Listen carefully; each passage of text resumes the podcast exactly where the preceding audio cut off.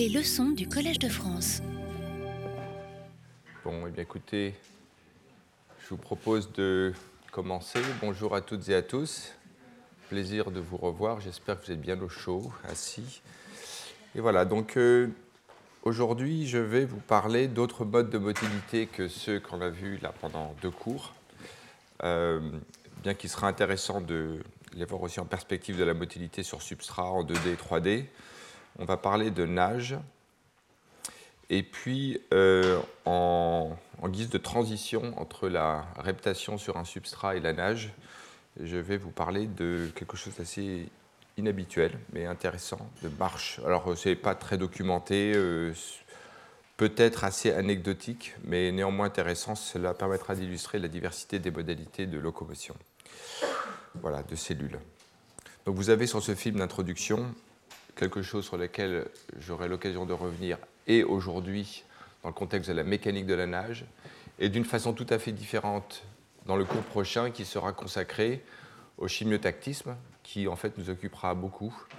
Euh, sujet beaucoup plus riche encore que je pensais. Je suis en train de finir la, préparation de mon dernier cours qui en fait va déborder sur le chimiotactisme euh, parlant des eucaryotes. Voilà. Donc euh, vous allez voir ce genre de film et être conduit à y réfléchir euh, sous différents angles. Aujourd'hui, ce sera sous l'angle de la mécanique du mouvement dans un milieu aqueux, la nage. Voilà, donc ça, il s'agit ici de bactéries et coli. Alors tout d'abord, pour remettre les choses au clair, euh, un résumé des deux derniers cours. Euh, diapositive comparative, qui je pense est intéressante. Les cours de Jean-François Joigny suivent des thématiques très proches hein, sur la motilité en 2D, 3D. Euh, donc en fait, dans les deux cas, que l'on soit en deux dimensions, en trois dimensions, une cellule qui est motile, utilise une production de force qui est associée à la polymérisation d'un réseau d'actines, même si les mécanismes d'assemblage et d'écoulement de, de, ce réseau d'actines diffèrent. Euh, elles se traduisent en mouvement des cellules à cause de la transmission des forces liées à des, un couplage euh, qui, dans la motilité sur substrat, se fait par des points d'adhésion focale, dans lesquels les associations moléculaires avec les molécules d'adhésion sont fortes, renforcées elles-mêmes par les forces, euh, typiquement les intégrines, alors que dans le cas de la motilité en trois dimensions, on utilise des forces de friction qui sont plus labiles, plus nombreuses, typiquement elles enveloppent la cellule en trois dimensions, et, euh, mais elles produisent le même effet, c'est de traduire un écoulement rétrograde d'actine en mouvement antérograde de la cellule. Donc vous avez ici un kératocyte, hein, qui est la formule 1 des cellules sur substrat, qui a un écoulement d'actine ici rétrograde. On regarde ici dans le référentiel de la cellule et non du substrat. Donc on, a, voit ici l'écoulement rétrograde de l'actine nucléée à la, frontière, à la frontière antérieure et qui s'écoule vers la partie postérieure de la cellule. Et ici vous avez un code de couleur qui va de 0 à 0,25 microns par seconde en rouge foncé la vitesse d'écoulement dans le référentiel de la cellule de ces kératocytes. Et euh, alors, j'en parlais un peu avec Jean-François Joigny, euh, vous verrez dans la littérature euh, des ordres de grandeur pour la motilité sur substrat de cellules qui est de l'ordre de alors 0,15 microns micron seconde, vous multipliez par 60, on est dans l'ordre de la micron par minute pour le déplacement sur substrat. Euh, les écoulements rétrogrades d'actine peuvent être d'un ordre de grandeur en dessous et parfois être assez proches en fait. Euh, ici, pendant cet article précisément, euh, d'après le code de couleur, les vitesses rétrogrades d'actine sont de l'ordre de 0,25 microns par seconde, ce qui le rend assez proche de la vitesse des cellules ici, qui est de un peu plus de 1 micron par minute. Donc retenons en fait que suivant peut-être les mécanismes de dissipation en fait dû à l'interaction entre l'actine et les molécules d'adhésion, on peut avoir euh, un couplage très fort ou un couplage moins, bon. Alors, lors de la motilité sur des euh, substrats en trois dimensions, euh, en confinement, on est dans un ordre de grandeur de motilité plus important, de l'ordre de 10 microns minutes. L'écoulement rétrograde d'actine est aussi rapide, et on le voit ici dans le, cas de ces cellules qui sont confinées entre lame et lamelle. Et voilà, vous voyez ici le mouvement lactine. Donc, voyons les choses d'un point de vue quantitatif, je répète, hein, les ordres de grandeur de différence de motilité hein, sont d'un facteur 10. L'autre point extrêmement intéressant, on l'a vu la dernière fois, c'est que les forces de traction exercées par une cellule sur un substrat adhésif sont de l'ordre du kilopascal, alors qu'elles sont de l'ordre du pascal dans le cas d'une cellule sur un substrat en trois dimensions, une matrice, un gel d'agarose, etc., etc. Donc on a des, une condition différente. En fait, pour une cellule qui est sur un substrat en deux dimensions, étant donné qu'il y a peu en fait, d'interactions, il faut que celle-ci soit forte. Euh, je vous ai présenté le modèle du catch bond qui montre qu'en fait que euh, les complexes d'adhésion euh, sont eux-mêmes renforcés dans leur couplage avec la ligne par la force exercée sur ces complexes d'adhésion, mais qui pose en fait un problème lorsque l'adhésion est trop forte, la motilité est réduite, et donc en fait une espèce d'optimum d'adhésion pour un certain type cellulaire qui permet d'aller à une vitesse maximale. L'adhésion plus forte va faire chuter fortement la vitesse jusqu'à totalement immobiliser la cellule. Dans le cas de la friction, c'est différent, euh, étant donné que les interactions sont très labiles. En fait, à mesure que l'on augmente les forces de friction, euh, on permet d'avoir une transmission des forces qui permet de contrecarrer la résistance visqueuse du fluide en avant de la cellule dans l'environnement où elle se trouve. Et on a donc ce rapport entre ces deux coefficients de friction et de viscosité du milieu qui permet de, résistance visqueuse du milieu qui permet en fait la motilité cellulaire. Lorsque l'on est au-delà de ce euh, facteur-là, de ce ratio-là, euh, on peut augmenter la friction énormément. En fait, la cellule va toujours pouvoir se décoller à l'arrière de son substrat. Euh, on va déjà mettre dans des conditions qui peuvent limiter la, marge de progression de la cellule. Donc, en fait, on a une courbe d'augmentation de la vitesse avec la friction. Et puis, on n'a pas vraiment, on a une espèce de plateau, mais on n'a pas de baisse comme dans le cas d'une cellule sur un substrat adhésif. L'autre différence que l'on voit, et je finis par ce point, dans le cas de la comparaison adhésion et friction, c'est que dans un cas de la euh, progression sur un substrat adhésif, on a un dipôle négatif lié à la contractilité euh, de la cellule sur le substrat et euh, qui se, donc, se traduit ici avec des forces de l'ordre du kilopascal, alors que sur une matrice en trois dimensions, le dipôle est positif, légèrement positif, hein, en ordre de grandeur plus faible, et qui vient à la fois de la contractilité postérieure, de l'expansion antérieure de la cellule, et puis des forces de friction qui s'y opposent. Voilà qui donc euh, clôt un peu cette comparaison entre les deux. Euh, cette diapositive me permet une transition parce qu'en fait on retrouve aussi un dipôle négatif et un dipôle positif dans le cas de la nage d'organismes dans les milieux aqueux.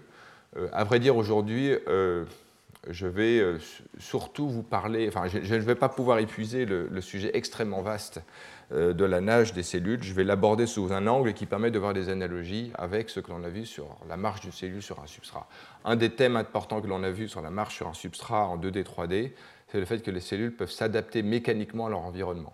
On a vu comment le réseau d'actine changeait son architecture, sa densité, et qui dépendait en fait de la tension de membrane, elle-même dépendante de l'adhésion, de la nucléation d'actine. Donc il y avait des interdépendances à tous les niveaux, on les a vues. Et euh, cette adaptation à l'environnement est une propriété en fait très générale des cellules qui leur permet de parcourir des environnements très divers. Et c'est un peu le thème sous cet angle-là que j'aimerais euh, suivre euh, en fait la, nage des cellules en milieu aqueux. Alors, on voit donc ici pour des organismes euh, qui aussi peuvent ramper sur les substrats comme des cellules, ils peuvent également marcher.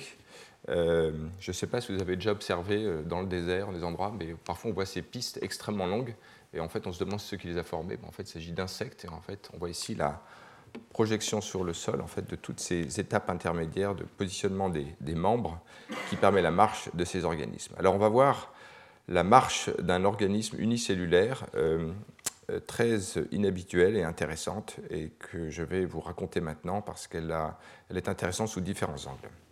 Alors, pour étudier la, marche euh, des organismes, donc, euh, commençons par l'échelle macroscopique, l'échelle évidemment où la marche et la course et autres allures de déplacement existent.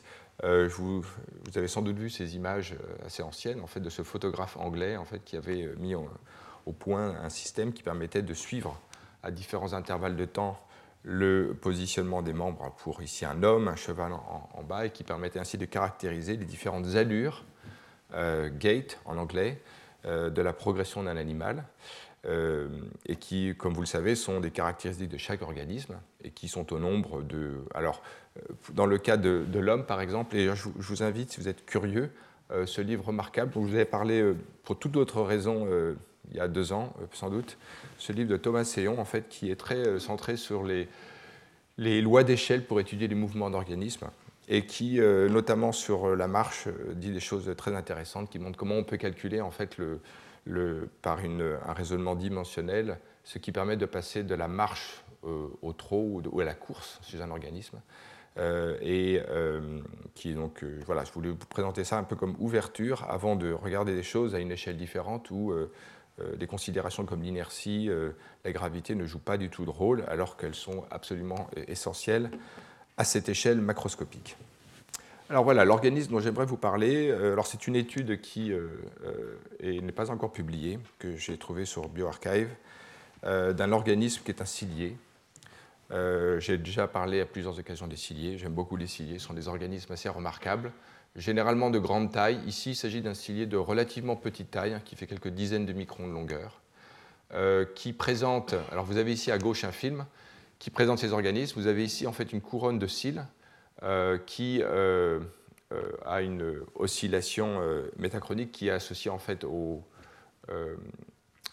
à, la, mise en place d'un courant qui permet la nutrition, mais également permet aussi la nage. Et vous avez également, alors le film tourne, dans la partie ventrale de cette cellule, sur un substrat, on le regarde, ce qui ressemble à des pattes euh, mais qui n'ont rien à voir avec les membres des arthropodes ou les membres des, euh, organismes vertébrés, évidemment. Mais comme vous le voyez ici dans ces images assez remarquables, on voit comment ces organismes peuvent se déplacer et littéralement en fait marcher sur un substrat. Alors ces ciri, qui sont donc ces structures, cirrus au masculin, ciri au pluriel, euh, sont ces structures élastiques en fait qui permettent l'ancrage l'adhésion au substrat et qui se déplacent elles sont au nombre de 14 dans cette espèce. Et euh, donc nous allons voir comment euh, le mouvement de ces structures permet la marche dans cet organisme. Alors en fait, euh, je crois que des organismes qui avaient été observés comme ils sont de taille conséquente. Au microscope, il y a fort longtemps, on pouvait les observer. Et au début du XXe siècle, des gens s'étaient étonnés de ces mouvements et en fait imaginaient, étant donné la complexité liée à la marche, de ces organismes qui avaient sans doute un système nerveux microscopique. Comment peut-il y avoir un système nerveux entendu, un système excitable, euh, capable de coordonner en fait la dynamique de ces différentes structures pour permettre leur progression? Et en fait, ce qu'on va voir aujourd'hui, c'est que on peut décrire en fait la, marche qu'on voit très bien ici de cet organisme.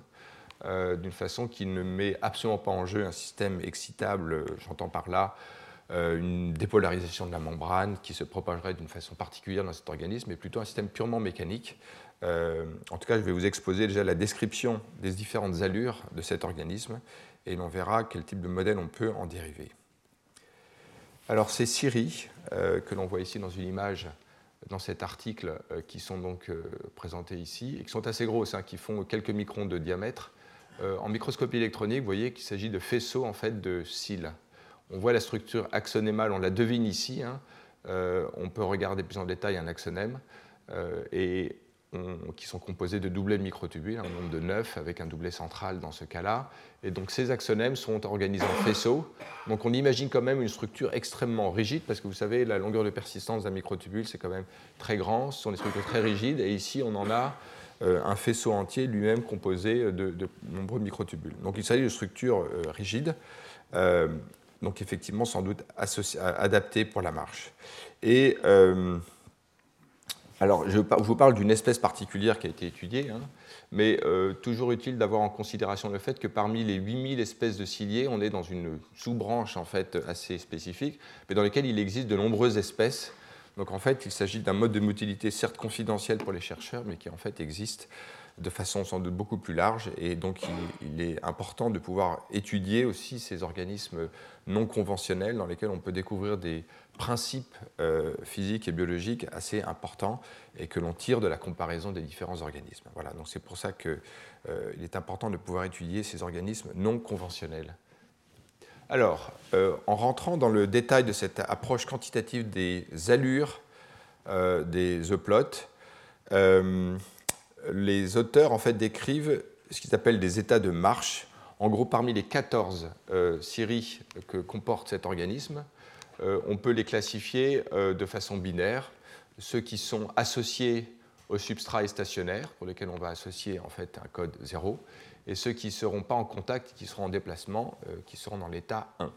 Et donc, en regardant en film à haute résolution spatiale et temporelle ces cellules, les auteurs peuvent définir à tout instant t un vecteur à 14 dimensions qui correspondent en fait aux 14 états des 14, enfin aux, deux états des 14 séries qui comportent cet organisme. Et donc on le voit ici sous forme binaire et ici codifié en noir et blanc lors de cette progression temporelle où on peut voir ici les 14 séries, alors qu'au début, tous sont associés, sont associés au substrat et immobiles, puis certains, en blanc, à ce moment-là, commencent à se déplacer. Donc la question, c'est de savoir si jamais il y a euh, dans ce type d'analyse temporelle une stéréotypie, des transitions euh, déterministes, ou au contraire des choses fluctuantes, et comment peut-on rendre compte de la, euh, de la nature régulière ou non de ces transitions de, parmi ces différentes... D'abord, peut-on classifier en fait ces différentes dynamiques en termes de... ces différents états en termes d'allure de, la marche, le trot, voilà, ce qu'on utilise pour euh, euh, le cheval. Et dans le cas des uploads, comment on va pouvoir, combien d'allures existe-t-il et comment on va pouvoir expliquer le mouvement à partir de cela? Donc, euh, on est ici dans un espace en grande dimension, hein, vu qu'on a beaucoup de séries. Et donc, l'approche a consisté déjà à réduire la dimension en fait, de cette analyse par factorisation de matrices. Et les auteurs identifient en gros trois trois composantes, en fait, H1, euh, H2 et H3, qui correspondent grosso modo à des, euh, sont associés à des groupements d'activités de série. Donc, vous voyez ici, H1 euh, correspond en fait à ces séries plutôt antérieures, H2 à ces séries plutôt intermédiaires et H3 aux autres. Et vous voyez ici comment, au cours du temps, pardon, en fonction des différents types de séries codifiées de A à N pour les, les 14, combien en fait certains, euh, un enfin, une composante est plutôt associée à ces séries, d'autres à d'autres, etc. Toujours est-il que donc en réduisant la dimension de cette euh, analyse, euh, les auteurs identifient en fait 32 clusters. Cluster d'activité de série correspond en fait à une allure, c'est-à-dire à un certain positionnement des différentes séries sur le, sur le, substrat. Donc, par exemple, le cluster numéro 1, tous sont immobiles et sur le substrat. Et d'autres, par exemple, vont avoir un grand nombre de séries qui ne sont plus en contact et qui sont mobiles. Voilà. Donc voilà ce qui correspond aux différentes allures de la marche. Donc vous voyez que c'est très complexe, on a 32 allures différentes. Euh, et, qui, euh, donc la question de savoir c'est comment euh, peut-on expliquer en fait la marche à partir de ces 32 allures? Alors on imagine que s'il y a 32 allures, sans doute les progressions, les transitions entre ces différentes allures sont assez complexes, en fait sont en grand nombre. Euh, mais déjà à ce stade-là, sur la base de cette description, les auteurs proposent euh, qu'une analogie de ce système, c'est-à-dire qu'il se comporte comme un automate fini, en fait, qui, euh, dont le mouvement en fait, s'explique par les statistiques de transition entre ces différentes allures. Alors, ce qui indique que ce qu'il comporte de, regarder, ce ne sont pas les allures en tant que telles, mais les transitions en tant que telles, c'est en fait le fait qu'il n'y a pas.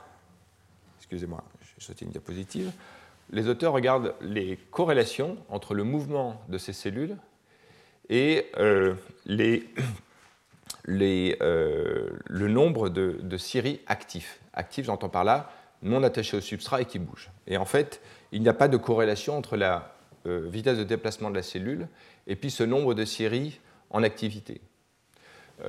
Par contre, ce qui semble corréler légèrement positivement, c'est le, changement d'activité de Sirius, lui corrèle positivement euh, avec euh, la motilité de la cellule. Donc euh, cela conduit les auteurs à ne s'intéresser pas tant à l'activité des séries en tant que telle qu'aux dynamiques de transition entre ces différentes allures. D'accord? Et c'est le point central dans l'analyse que je vais maintenant vous présenter. Alors justement, en regardant toutes les transitions possibles. Donc ici, euh, c'est complexe hein, parce qu'on a 36 euh, allures. Et on va regarder donc les, euh, transitions. ici, regardez par un corde de couleur, les taux de transition entre ces différentes allures. vous voyez qu'elles ne sont pas du tout uniformes dans le plan. on a des clusters de transition qui correspondent à la chose que je vais maintenant vous développer. Alors, ici, on a une représentation visuelle aussi plus simple où on représente les différentes transitions entre les différentes allures. Et en fait, on peut déjà partitionner celles qui sont euh, des transitions qui sont euh, irréversibles, c'est-à-dire qui, n'ont pas de, de, transition réciproque, euh, des transitions unbalanced, enfin unidirectionnelles. Et pour donner un exemple, une transition très fréquente qui correspond d'ailleurs à un cycle d'activité, c'est la transition entre la démarche 2, 3, 17 et 2. On peut le voir ici, c'est en assez petit, mais ça correspond à 2, 3, 17 et on revient à 2. Donc là, ici, il y a un cycle de transition irréversible, alors que, qui sont donc en plus faible nombre, mais qui sont très fréquentes. Parmi les différentes allures, elles sont faible nombre, mais elles sont très fréquentes dans leur utilisation. Et ici, on a en revanche des transitions qui sont réciproques, qui sont très nombreuses parmi les différentes formes de transition qui existent entre ces différentes allures, mais qui sont euh, en revanche plus rares. Alors ici, on a une espèce de représentation schématique de ce que les auteurs tirent euh, de cette analyse en tant qu'on peut les corréler aussi au mouvement. Alors en fait, il y a donc des... Euh, la, plupart du, mouvement des cellules sont associés à des transitions réciproques euh, qui suggèrent en fait une espèce d'équilibre euh, du système dans ces, euh, dans ces, transitions réciproques et qui sont par exemple présentes dans toutes les. donc on a ici le code de ces différentes allures, d'accord? Et vous voyez les, de ces différentes transitions, pardon, et vous voyez en noir celles qui sont codées en noir, et dans ce nuage ici, les transitions qui sont réciproques, donc qui correspondent en fait à une description à l'équilibre du système et qui sont associés au mouvement de la cellule. Alors que vous avez par contre en bleu et en rouge, mais soulignons particulièrement en bleu, les transitions irréversibles euh, et qui sont ici organisées de façon cyclique et qui ne sont pas euh, euh, associées un mouvement. Donc à partir de cette description à la fois qui présente des éléments déterministes, espèce d'invariants, comme ce cycle 2, 3, 17, ou alors même la transition 1, 2, les auteurs donc, identifient des éléments enfin, réguliers, on va dire euh, quasi déterministe, et de l'autre, toute une constellation de transitions euh, stochastiques, euh, souvent réversibles, et donc de cette description un peu complexe qui présente des éléments déterministes et des éléments stochastiques, il parle de cycles d'allure stochastique, c'est-à-dire qui, saisit en fait l'idée d'une double description à la fois déterministe et stochastique, ou pseudo-déterministe ou pseudo-stochastique. Voilà. Donc, ce qui est intéressant, c'est de voir que donc le, système présente ces deux configurations. Et pour ceux qui ont suivi mes cours ces dernières années, vous avez que j'ai souvent en fait essayé de montrer comment un système dynamique en cours la à différentes échelles euh, présente des, caractéristiques régulières, quasi déterministes, et d'autres qui sont en revanche décrites bien mieux par euh, une stochastique de configuration ou de transition. On voit exactement la même chose ici dans le cadre de l'allure de cette cellule. Alors, euh, une fois que l'on a décrit le, système de cette façon-là, euh, finalement, la grande question est de comprendre quelle est l'origine en fait de ces transitions et comment euh, les comprendre. Alors, du point de vue de l'anatomie de cet organisme, euh, les auteurs décrivent sous la peau, si l'on veut, de ces organismes, hein, qui sont des cellules, hein, je le rappelle, individuelles, des fibres de microtubules qui sont au moins de deux natures, certaines qui ont un diamètre très important que vous voyez ici en bleu clair et qui couplent en fait la base de différents séries, et d'autres qui sont euh, en faisceaux beaucoup plus fins, euh, qui ont une organisation, euh, vous voyez, assez complexe. Alors déjà, autant pour la marge, vous voyez qu'on ne pouvait pas corréler la vitesse de la cellule à des allures ou des transitions d'allure déterministes simples. Et bien de même, on ne peut pas corréler l'activité des séries à des projections ou des ancrages déterministes invariants euh, des euh, différents faisceaux de microtubules. En revanche, il y a une corrélation assez forte entre euh, des séries qui ont une activité très corrélée vont avoir, vont être associées à des fibres de microtubules qui sont très proches les unes des autres. Voilà. Donc ce qui est corrélé, c'est la projection de certains microtubules ou faisceaux de microtubules à la surface de la cellule à l'intérieur et les, activités corrélées de ces séries. Alors, ce qui sous-entend, alors parce que si l'on voit en fait des faisceaux de microtubules, on, on imagine très volontiers en fait un couplage mécanique, c'est-à-dire l'activité de l'un va être associée à l'activité euh, d'un autre. Et c'est effectivement de ce genre d'analyse, euh, sans euh, invariance, mais avec des corrélations légères, que les auteurs en fait en viennent à supposer l'idée que les microtubules jouent un rôle important dans la dynamique de ces séries. Alors pour tester cela, il dépolymérise les microtubules. C'est une approche assez euh, brutale, mais c'est la seule qui est accessible aux auteurs à ce stade.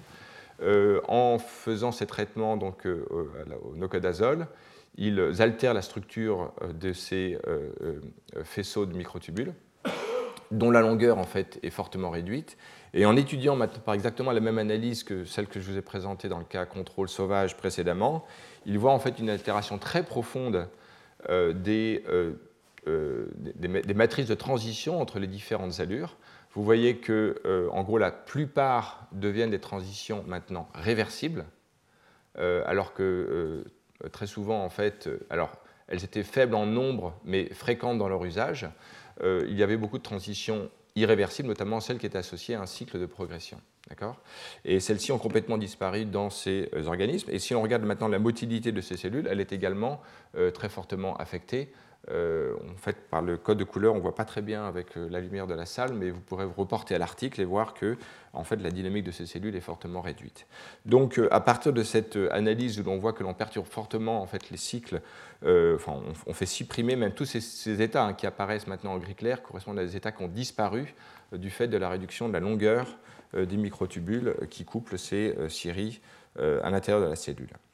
Donc, euh, en conclusion, il présente un modèle de travail euh, qui, euh, en fait, tout d'abord, à un niveau descriptif, considère deux éléments. Le premier, c'est que lorsque l'on analyse les dynamiques de, transition entre les différentes allures au nombre de 36 ou 32 de ces, de ces séries, il voit des éléments de stéréotypie qui sont associés à des cycles irréversibles qui sont caractéristiques d'une brisure du bilan détaillé des transitions, alors que d'autres sont en fait extrêmement euh, réciproques, euh, suggérant en fait une configuration quasiment à l'équilibre. Le modèle qu'il propose pour expliquer le mouvement à partir de cette description, c'est de dire que euh, quand on a des transitions en fait irréversibles qui ne sont pas associées au mouvement, en fait, on peut imaginer qu'en fait que les mouvements des séries en fait stockent en fait graduellement une énergie élastique dans euh, l'organisme, comme une espèce de ressort dans un dispositif mécanique qu'on pourra avoir à l'esprit, et que une fois que l'on relâche en fait euh, cette, on laisse en fait, euh, on relâche en fait cette énergie élastique dans le système, stockée dans sans doute ces réseaux de microtubules qui couplent les séries, le système d'une façon qui ne, utilise des transitions largement en fait réciproques et d'une façon très stochastique en fait relâche, libère son énergie en fait et en fait permet à ce moment-là la progression d'une façon qui n'est pas du tout, ne suit pas une trajectoire très déterministe, mais très stochastique, et euh, qui permet le mouvement de l'organisme. Donc euh, c'est un modèle qui vaut ce qu'il vaut, mais qui a le mérite d'être assez en cohérence avec la description qui présente des éléments déterministes et stochastiques du système. Donc voilà, c'est un, un, travail qui sera bientôt publié, qui montre de façon intéressante comment on peut et c'est sous cet angle-là que je voudrais euh, finir, euh, expliquer en fait une progression de cellules par en fait une dynamique euh, mi-stochastique, mi-déterminisme de mouvement en fait de structure rigide, laquelle procède dans le modèle qu'il propose de la, du stockage et de l'utilisation d'une énergie élastique hein, associée aux déformations de ces microtubules. Alors, de fait, je vais vous proposer une analogie qui vaut ce qui vaut, mais qui euh, pour en avoir discuté avec les auteurs, ils, en fait, ils en sont venus à cette même analogie. Donc sans doute, il y a quelque chose de pas totalement euh, euh, faux dans cette analogie. Vous avez peut-être vu cette mi-scientifique, mi-ingénieur, mi-artiste, assez remarquable. Et je vous ai montré en bas son site internet que je vous invite fortement à aller voir. On voit sur YouTube ces vidéos qui montrent ces espèces d'organismes qui sont en fait des machines qui utilisent en gros l'énergie extérieure du système, en fait le vent en l'occurrence, et des couplages mécaniques qui sont en fait des couplages hydrauliques, et qui, alors euh, je n'ai pas le temps de détailler, je vous invite à aller voir le, site, mais figurez-vous que tout mouvement que l'on voit euh, articulé entre ces structures, qui sont en fait des tubes de plastique qu'ils récupèrent et qu'ils réutilisent de façon savante, constitue en fait des portes logiques où en fait la pression permet de fermer un système au contraire de l'ouvrir et donc de propager ou non la pression dans le système et par ce biais-là de créer en fait des mouvements de piston et donc du mouvement. Mais le point qui est important et la raison pour laquelle je vous montre cette analogie, c'est que si vous voulez, le, système va euh, stocker de l'énergie euh, à l'intérieur de son système en utilisant l'énergie extérieure qui est ici le vent. Alors pour un système biologique, hein, l'énergie, ce sera toujours d'une façon ou d'une autre l'énergie euh, libre de l'hydrolyse d'ATP ou de gradient de protons qui en fait après peut être utilisée de différentes façons. Donc il y a toujours une source d'énergie, mais le point important c'est qu'après les couplages mécaniques permettent en fait des, mouvements semi-autonomes tout à fait remarquable qui ne se dérive pas simplement de le vent pousse cet organisme comme un bateau.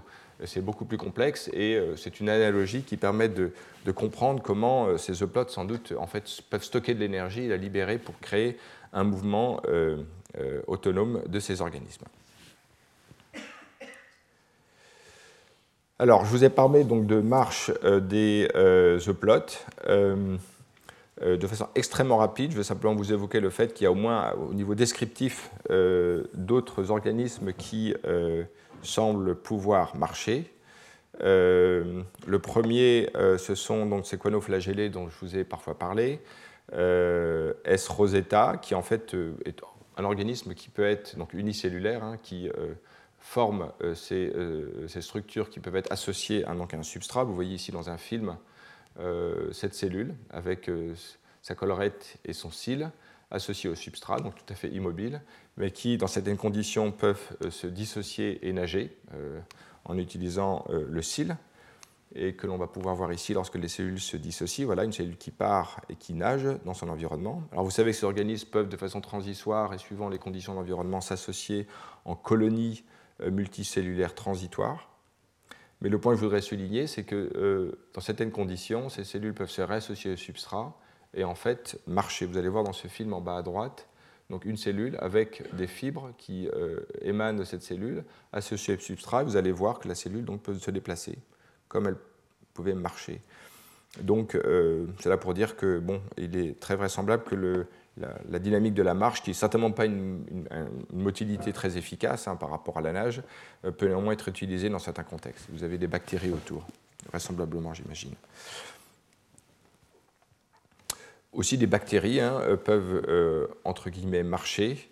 cette bactérie Pseudomonas aeruginosa, en fait, qui, pour information, est associée à beaucoup de maladies nosocomiales, en fait, peut se déplacer en rampant, hein, euh, avec une, persistance de, de assez importante, comme on peut voir ici. Et quand on regarde les euh, longueurs de ces trajectoires en fonction de l'angle entre le vecteur de déplacement et l'orientation de la cellule, hein, vous voyez que sont, en gros, sont, les deux sont extrêmement corrélés, hein, avec une majorité en fait, qui sont des angles faibles. Mais il existe une autre configuration des cellules qui sont quasi verticales par rapport au substrat, qui ont des dynamiques euh, beaucoup plus, euh, euh, beaucoup moins, enfin beaucoup plus aléatoire hein, localement, avec une longueur de persistance plus faible, hein, que l'on peut voir ici, et sans qu'il y ait de corrélation entre l'angle par rapport au vecteur de déplacement et l'axe de la cellule. Donc ici, il s'agit de cellules qui, on va dire, vont marcher et qui sont doute associées à la possibilité, lorsque ces cellules se divisent, de voir en fait une cellule fille en fait se détacher du substrat et donc pouvoir aller dans un autre environnement. Donc voilà, juste euh, quelques euh, mentions rapides d'autres formes de, motilité qui euh, ici vont utiliser en fait des piliers, hein, qui sont des structures en fait fibreuses euh, qui sont associés à, des formes de, déplacement au substrat, mais qui euh, semblent plus être, euh, avoir comme mode, comme description en fait une marche qu'autre chose. Voilà. Donc ça c'était pour simplement faire la transition entre tout ce que l'on a vu, qui sont une dynamique prépondérante de déplacement de la cellule sur un substrat, et puis maintenant ce que l'on va voir, qui est une dynamique extrêmement générale, très importante, qui est la nage de cellules en milieu aqueux. Alors, euh, vous voyez ici à gauche euh, un, spermatozoïde d'oursin dans lequel on peut voir euh, son flagelle qui est très long, hein, plusieurs dizaines de microns, qui, à des intervalles de temps différents, montre en fait une oscillation de cette structure, qui est tout à fait analogue à ce que l'on voit et pour lequel on est très familier, les ondulations de la queue de poisson. Ici, il s'agit d'un squale, hein, une forme de requin, et vous allez voir dans ce film à droite, assez remarquable, aussi l'ondulation en fait, de ce, du corps de cet organisme qui permet son déplacement. Si vous regardez un instant, vous voyez que une structure particulière est quasiment immobile dans le référentiel de l'eau, en fait. La cellule, en fait, l'organisme se déplace par rapport à lui. Euh, mais en fait, une, structure euh, ondulatoire en fait, est quasiment euh, immobile par rapport au, fluide environnant, et c'est euh, évidemment ce qui est important pour permettre la motilité. Alors, un rappel aussi des conditions particulières de la nage d'une cellule dans un environnement fluide, en raison du fait que l'on est dans un régime de faible nombre de Reynolds, le nombre de Reynolds étant une mesure du rapport entre les forces d'inertie et des forces visqueuses, donc, qui inclut donc la taille et la vitesse de l'organisme, U et L, U la vitesse, L la longueur, et donc état viscosité ρ la densité euh, du milieu. En raison de ce euh, faible nombre de Reynolds, le mouvement euh, n'est possible que s'il est non réciproque, c'est-à-dire si les trajectoires d'exploration des différentes configurations de l'organisme dans l'eau sont non réciproques, c'est-à-dire qu'elles ne reviennent pas par la même trajectoire pour revenir au même point initial. Donc, donc ce papier très important, on en avait parlé, hein, de Purcell de 1977, euh, son théorème de l'escalope, une petite coquille Saint-Jacques qui euh, a un seul degré de liberté, hein, euh, qui ne peut avoir qu'un mouvement réciproque, en fait ne peut pas se déplacer. Et donc ici, dans un cas où on a plusieurs degrés de liberté, l'organisme peut se déplacer. Alors, ce qui donc pourrait permettre un mouvement non réciproque, c'est à la fois le battement d'une structure flexible, et typiquement ce que l'on a à l'esprit, c'est le cil, euh, ou le flagelle suivant la nomenclature, euh, dont je parlerai un peu, et puis une structure euh, hélicoïdale, dont j'ai beaucoup parlé dans le premier cours d'une certaine façon, et sur laquelle je vais revenir forcément un peu aujourd'hui, qui est, permet effectivement un mouvement non réciproque et qui donc permet la progression d'une cellule. voilà. Et je vous ai illustré de différentes façons comment ces trajectoires hélicoïdales de structure en fait, sont associées au mouvement. Alors, dans le contexte euh, d'Escherichia coli, donc on va principalement parler en fait maintenant, euh, et que l'on regarde ce film, donc vous voyez maintenant euh, en fluorescence une bactérie et son long flagelle qui peut faire plusieurs dizaines de microns. et vous voyez dans ce film que clairement, en fait, il y a une structure hélicoïdale qui est une rotation de ce flagelle. Euh, le flagelle, en fait, euh, en fait, il y a quelques flagelles à la surface de colis qui euh, peuvent tourner de façon horaire ou anti-horaire. Et lorsqu'ils tournent de façon anti-horaire, s'organisent en faisceaux, formant un, faisceau de flagelles qui a une élasticité plus importante et qui lui permet de se déplacer dans des environnements de viscosité variable. Et c'est lorsque cette rotation est anti-horaire que moment qu'on a un mouvement, comme on peut le voir. Mais euh, à analyser de plus proche la trajectoire de ces bactéries, elles euh, alternent entre des phases de run euh, qui sont pas tout à fait rectilignes mais quasi rectilignes et des phases d'immobilisation transitoire hein, qui durent une fraction de seconde, 0,1 hein, seconde, alors que donc, les tumbles, alors que les runs sont de l'ordre de grandeur de 1 seconde plutôt. Donc on a ici différents exemples dans cet article euh, et je reviendrai beaucoup plus en détail sur euh, la statistique de ce genre de mouvement et la dépendance à l'environnement euh, la prochaine fois. mais de façon schématique, on peut voir ici donc, la trajectoire de cette bactérie alterne par des mouvements de déplacement liés à la rotation anti-horaire du flagelle et des, phases de tumble qui sont associées à une rotation horaire des filaments des, flagelles.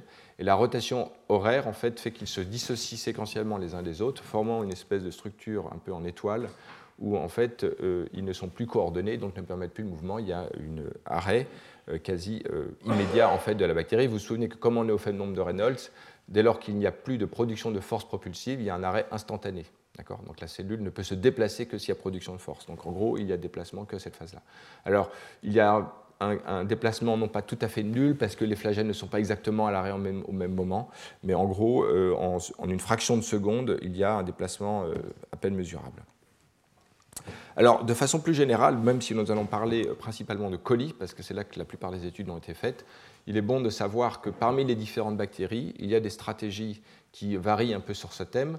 Je vous en cite deux. Hein. Une qui est Rhodobacter spheroides, dont on va voir un film dans un instant, et qui en fait a un euh, flagelle euh, à la partie postérieure euh, qui, qui, ne tourne que dans une seule direction et, qui, lorsqu'il s'arrête de tourner, en fait, se coil en fait, se, relâche dans une configuration fortement enroulée, comme on peut le voir, et qui est associé donc à l'arrêt du mouvement. Donc on a une phase de mouvement dans un seul flagelle, dans une seule euh, sens de rotation, un arrêt, etc. Donc on a également une succession de trajectoires quasi rectilignes et d'arrêt, donc run et tumble, mais qui ne sont pas gouvernés par les mêmes propriétés, même si bien sûr on a une rotation toujours du flagelle. Vous voyez ici dans ce film, donc rotation d'un flagelle dans un sens, mouvement.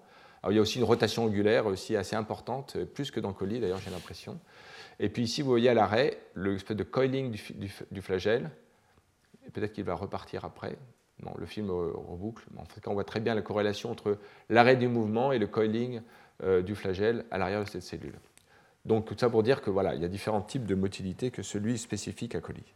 Et il y a encore un troisième exemple euh, montré à droite hein, de Cynorhizobium meliloti dans lequel on a euh, une rotation horaire unique du flagelle qui forme aussi un faisceau. Et en fait, c'est la vitesse de rotation du flagelle qui fait que la structure en fait, perd sa cohérence en faisceau. Les flagelles se dissocient les uns des autres, et donc ce qui ralentit ou arrête le mouvement. D'accord?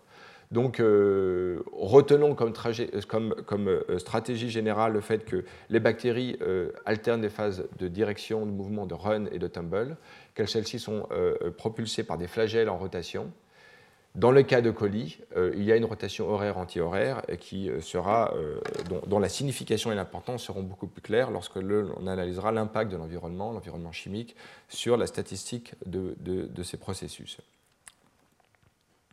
Alors, un mot sur en quoi en fait la rotation du flagelle permet véritablement le mouvement de la bactérie, parce que c'est quand même le cœur de, de l'explication en fait, du mouvement. Alors, si euh, alors je vous invite vraiment, euh, pour les curieux, de lire ce livre vraiment remarquable. C'est un petit livre de Howard Berg, alors, dont je vais beaucoup parler. Hein. Howard Berg, c'est depuis 50 ans, euh, donc depuis le début des années 70, le premier article que j'ai vu de 1972, aussi bien sur la mécanique de la motilité de la nage que sur le, le, chimiotactisme. En gros, son équipe a, et donc tous ses collègues ont contribué à une explication d'une profondeur à la fois quantitative euh, que du point de vue des régulateurs biologiques, absolument remarquable.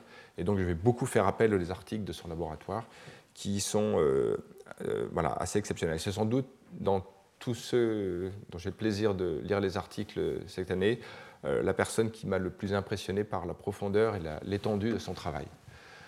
un homme qui aujourd'hui a plus de 80 ans et qui vient de publier un article l'an dernier, donc vous voyez, encore très actif assez phénoménal. Toujours est-il que donc, dans ce livre que je recommande fortement à votre lecture, euh, il a, euh, et qui est concerné par des euh, histoires en fait, de mouvements de, de, marche aléatoire biaisés ou non d'organismes, et qui l'applique au mouvement des cellules, il y a un chapitre très bien fait qui explique la motilité. Donc, on a donc une bactérie, un flagelle. Son flagelle a une rotation avec une vitesse angulaire petit oméga, par rapport au corps de la cellule, euh, qui induit un mouvement dans l'autre sens, grand oméga euh, pour la vitesse angulaire du corps cellulaire. Et, donc la, question qui nous intéresse, c'est de savoir dans quelle mesure.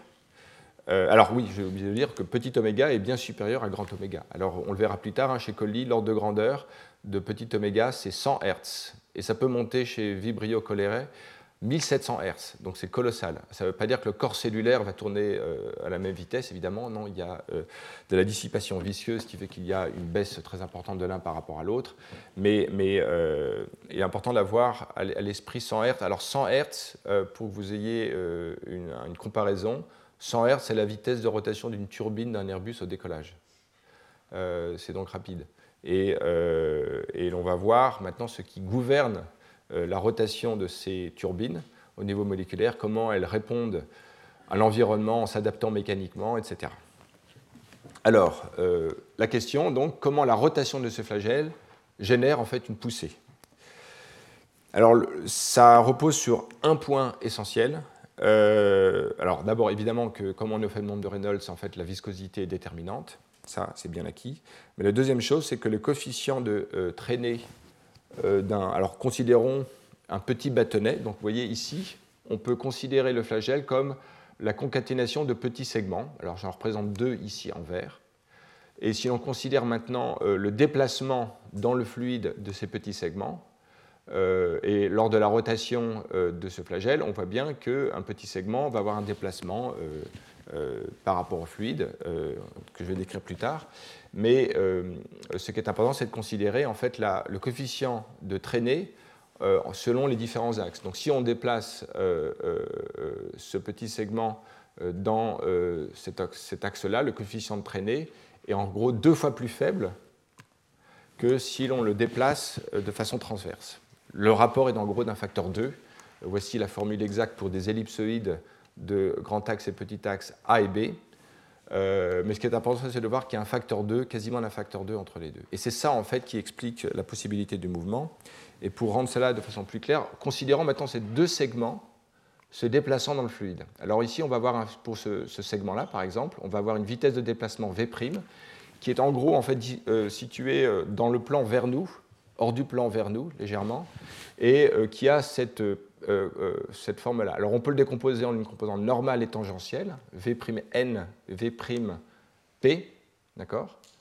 Et euh, en raison même du fait que le coefficient de traînée est deux fois plus important lors d'un mouvement tangentiel, c'est-à-dire transverse, c'est-à-dire dans cette direction-là par rapport au mouvement longitudinal, eh bien on va avoir un rapport entre donc les forces euh, de, euh, de, traînée F'P et F'N, correspondant aux composantes normales et euh, tangentielles, vont être dans un rapport d'un facteur 2 par rapport aux composantes des vitesses. D'accord? Donc c'est écrit ici Fn sur Fp va être en gros deux fois plus important que le rapport Vp sur Vn. Et c'est ça, en fait, qui est à l'origine de la force de poussée et du couple de rotation. Parce que maintenant, si l'on regarde, donc on a ici ces deux forces, si l'on regarde maintenant les forces résultantes Maintenant, par rapport à l'axe de rotation du flagelle, on a ici F' oméga et F' V, qui, euh, alors F' oméga correspond à la force qui génère le, couple, et euh, F' V est la force qui permet de la pousser.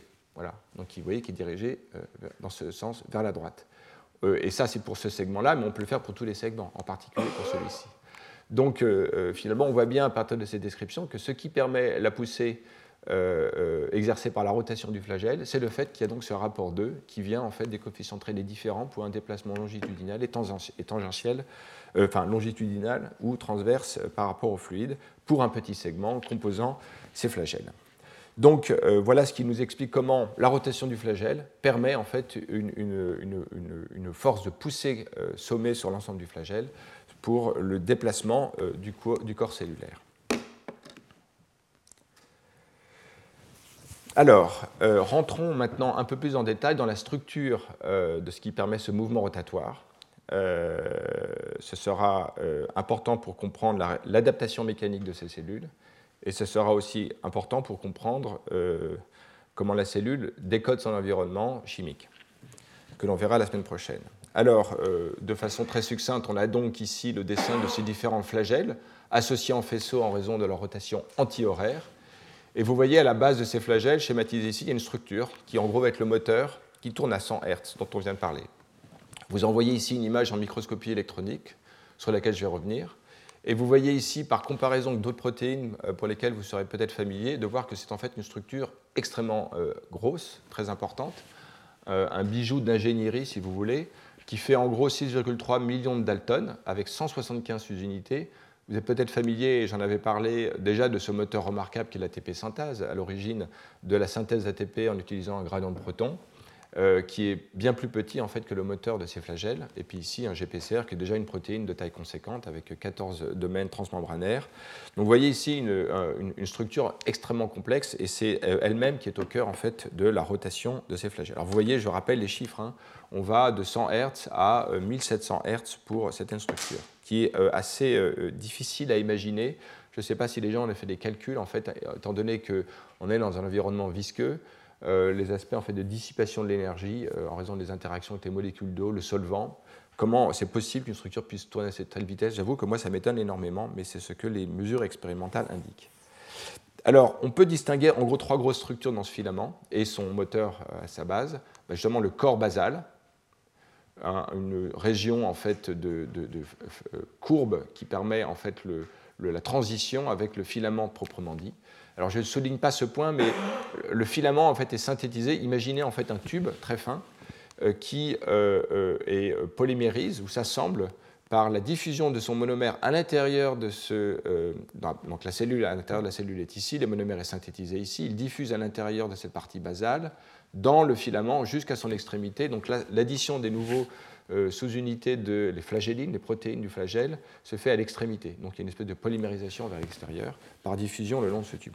Je n'en parle pas, je vais vraiment me concentrer sur la partie basale, le moteur. Et vous avez ici en haut à droite la structure euh, tridimensionnelle euh, récemment euh, obtenu d'une grosse partie en fait, de ce moteur.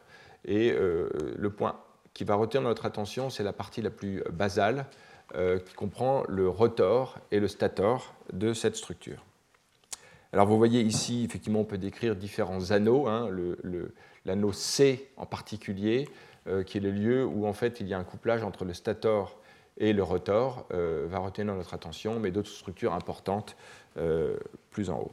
Alors justement, euh, parlant du euh, corps basal, vous voyez ici en code de couleur en rouge ou rosé, vous voyez les éléments en fait qui tournent, donc la partie euh, qui est en rotation dans le référentiel de la bactérie. Alors que vous avez en vert des protéines qui forment le stator, qui sont en fait couplées mécaniquement à la paroi de la cellule, hein, ici, euh, et aux différentes membranes, la membrane interne et la membrane, euh, enfin surtout la membrane interne.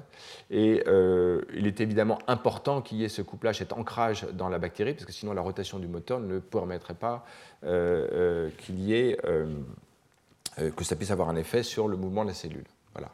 Alors, voilà, stator et rotor sont les deux structures centrales de ce corps basal. Alors, Maintenant, je vais euh, vous présenter en fait, comment on en est venu à s'intéresser en fait, à comment euh, euh, cet assemblage du stator répond en fait à l'environnement mécanique de la cellule, en particulier la viscosité de l'environnement et combien cela permet une adaptation mécanique de, ce système.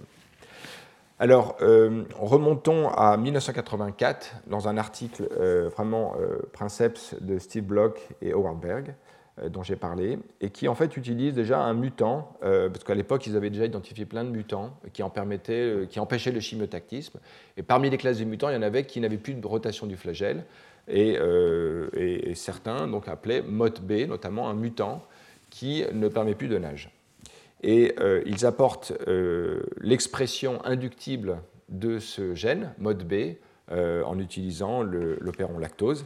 Euh, donc en fait, on peut chimiquement induire l'expression génétique à des degrés différents de ce moteur, ce qui permet une expérience d'induction où en fait on a ici le taux de rotation du moteur ou du flagelle qui est zéro. Et après induction, au bout de quelques minutes, vous voyez qu'il y a une rotation qui se remet en place progressivement. Mais regardons en détail euh, ce qui se passe en termes de euh, rotation en Hertz de ce moteur. Et l'analyse fine de ces premiers stades permet montrer déjà euh, que les statistiques de distribution des périodes de rotation du flagelle, que l'on peut traduire en, en, marche, en fait, il y a une discontinuité dans les valeurs de euh, la fréquence de rotation du flagelle, en particulier donc euh, une, marche d'une hauteur fixe. Et en analysant plus finement donc, les premières étapes ici, on donc ici la progression en temps, en secondes, on voit qu'il y a des sauts discontinus euh, de rotation euh, du, euh, vitesse de rotation du flagelle avec une progression très nette vers des valeurs plus hautes. Et en utilisant l'ensemble de ces, de, ces, différentes statistiques, on a ici quatre cellules. les auteurs arrivent à dénombrer jusqu'à une dizaine d'étapes d'incrément de, de, vitesse de rotation du flagelle. Donc le point important, c'est que la remise en marche en fait, du moteur euh, se fait par des sauts discontinus d'une hauteur à peu près égale, qui correspondent à des incréments de vitesse de rotation. Ce qui laisse entendre que derrière, et donc ici la variation entre les différentes pentes correspond en fait à différentes euh, expériences de différentes cellules qui, d'après les auteurs, reflètent les, euh, des différences euh, dans euh, la, résistance visqueuse liée à la rotation du moteur des cellules. Je ne sais pas si c'était dans les milieux légèrement différents ou, peu importe. Mais en tout cas, euh, le point qui est important, c'est qu'on trouve toujours cette progression par incrément discret. Et, et donc, l'hypothèse que formulaient les auteurs, c'est de dire qu'elle reflétait l'ajout séquentiel d'éléments apportant un couple moteur dans la rotation du flagelle. il s'agit d'en comprendre l'origine, mais on imagine que ça sera associé euh, à euh, la dynamique de recrutement euh, d'éléments moteurs au niveau du, du, moteur de ces cellules.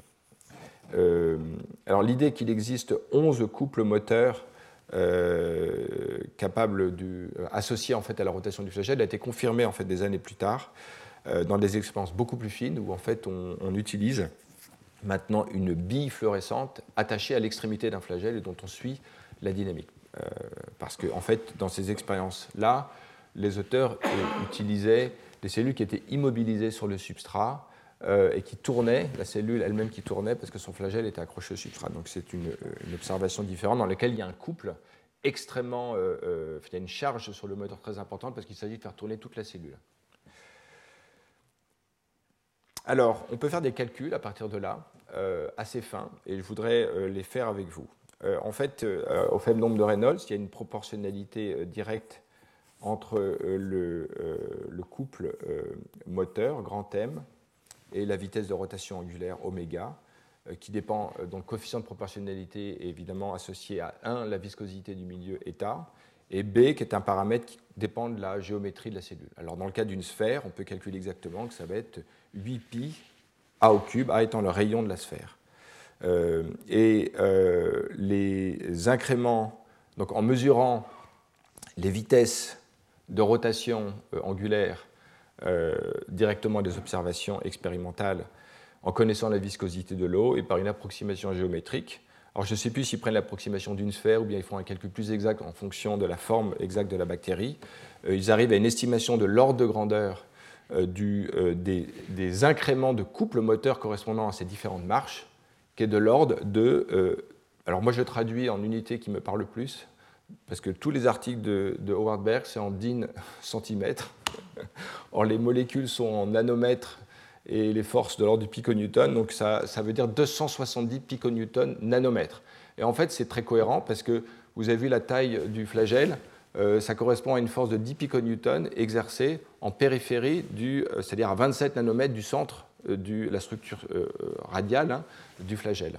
Donc c'est ça l'ordre de grandeur du couple d'une unité assemblée. Il s'agit du couple moteur pour, franchir chaque marge, chaque marge dans l'augmentation de la vitesse de rotation du flagelle. Alors à partir de là, on peut faire un petit calcul énergétique qui permet d'estimer le nombre de protons qu'il va falloir pour euh, euh, exercer ce couple moteur. Donc en fait, euh, l'équilibre énergétique dit qu'en fait, le, ici on, on, a le couple moteur, et pour une rotation complète de pi, et ici on va utiliser la... alors, les auteurs ne savaient pas exactement au tout début, mais rapidement ils ont su qu'en fait l'énergie libre qui va être utilisée pour faire tourner le moteur, en fait c'est un gradient de proton. et donc en faisant l'hypothèse, donc on peut estimer euh, le, nombre d'électrons qu'il va falloir pour faire une rotation complète, euh, en, considérant euh, ici le, donc ce, nombre d'électrons grand N, E la charge de l'électron et delta P la force protomotrice en volts, 172 hein, millivolts, et on connaît un certain nombre de choses, donc on peut en déduire assez, assez rapidement le nombre d'électrons. Alors, euh, le point qui est important, c'est qu'on connaît le couple moteur pour une marche correspondant à l'adjonction d'une unité motrice hein, euh, de stator dans le, moteur. Donc on fait le calcul pour 27, euh, 270 piconewton nanomètres, ce qui permet de, calculer petit m, d'accord Petit m qui correspond en fait au nombre d'électrons pour une unité de stator, et il y en a 16 en fait dans le moteur.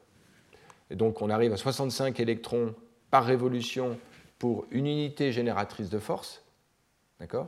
Et il y en a 16, donc on arrive à l'ordre de grandeur du millier d'électrons pour une révolution complète du moteur. D'accord? Euh, La raison pour laquelle on fait le calcul pour une unité, c'est que le calcul du couple, il est fait pour une unité qui est ajoutée de façon séquentielle. C'est ça le raisonnement. Après, on peut extrapoler sur l'ensemble du moteur qui comprend 16 sous-unités motrices. Et, et, là, on arrive à ce calcul, l'estimation de l'ordre de grandeur de 1000 électrons.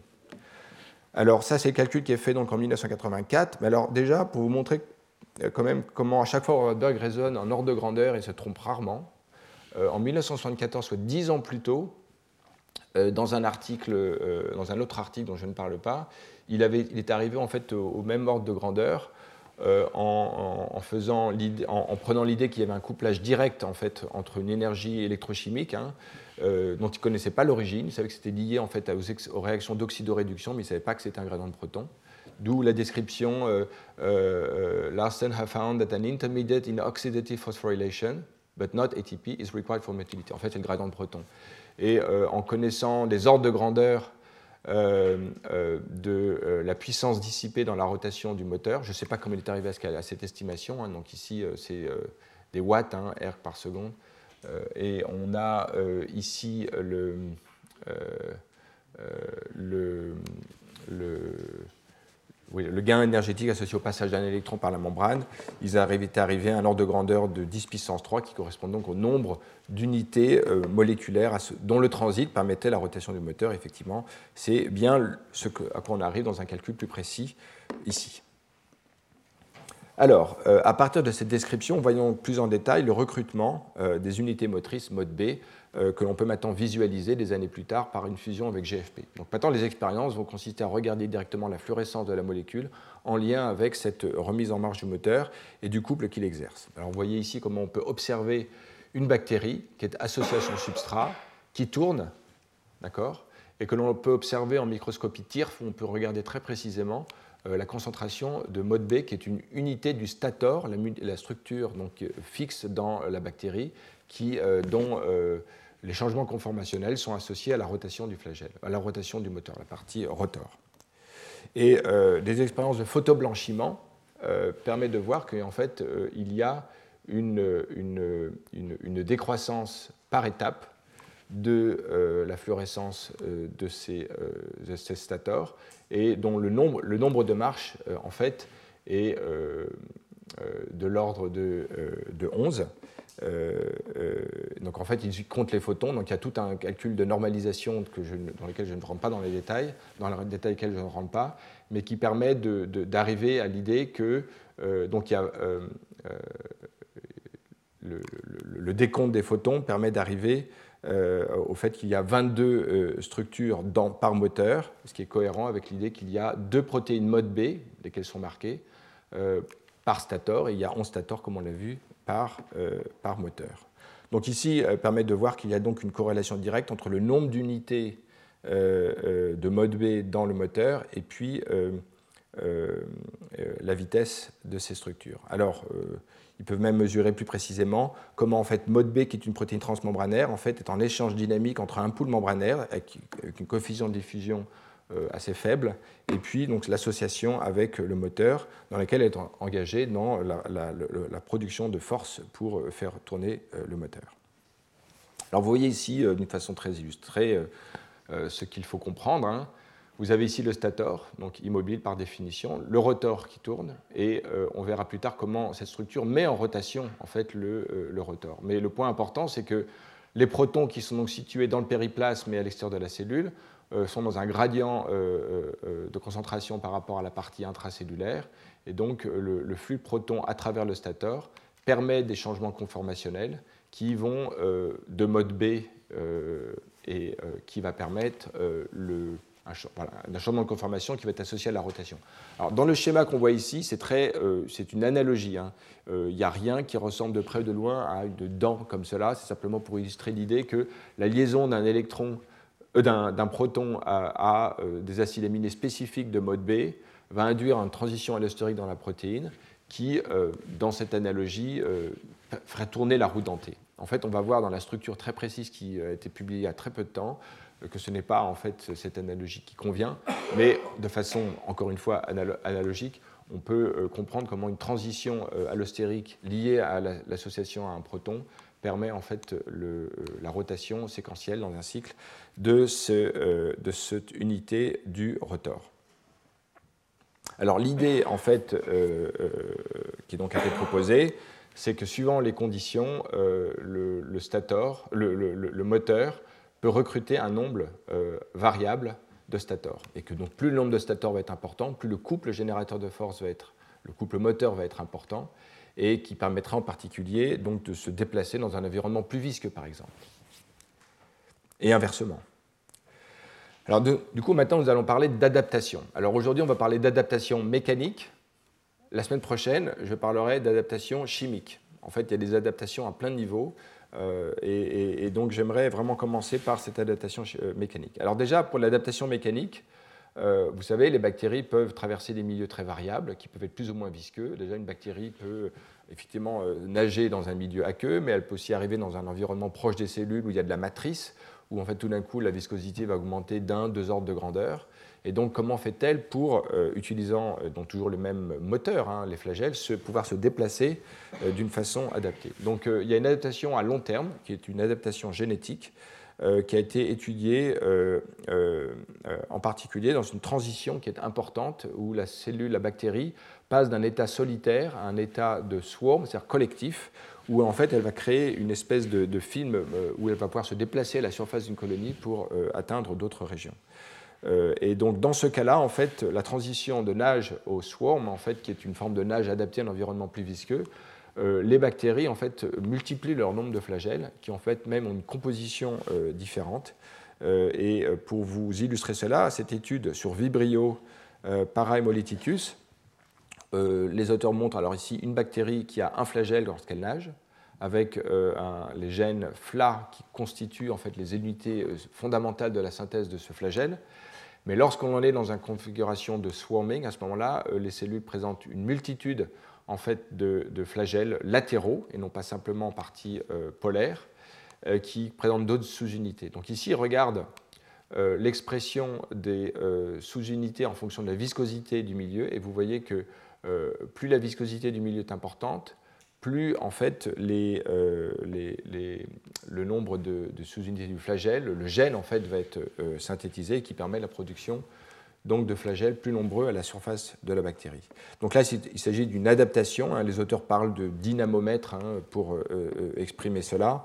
L'idée, c'est qu'une bactérie va pouvoir génétiquement modifier les composants de ces flagelles et le nombre de flagelles pour permettre en fait une propulsion dans un milieu plus visqueux mais il existe une adaptation à euh, beaucoup plus court terme euh, qui euh, est visible ici dans cet article de 1979 où en fait la rotation du flagelle est, varie en fonction de la viscosité du milieu. Donc on voit ici dans deux expériences indépendantes, dans deux milieux dont on varie la viscosité. Alors ici, l'auteur présente l'inverse de la viscosité, donc la, fluidité, euh, donc euh, les unités sont centipoids, qui correspond à 10 pascal secondes, et on voit que plus euh, la, fluidité est faible, donc plus la viscosité augmente, plus la vitesse de rotation est réduite.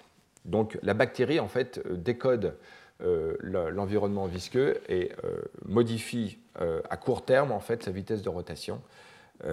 et ce qui est assez logique, vu que, comme on l'a vu tout à l'heure, la, force de poussée en fait est directement liée euh, à la vitesse de rotation, donc de vitesse de déplacement des segments, et plus dans un environnement visqueux, eh bien, plus il va falloir, euh, moins il va falloir euh, tourner vite pour pouvoir se propulser.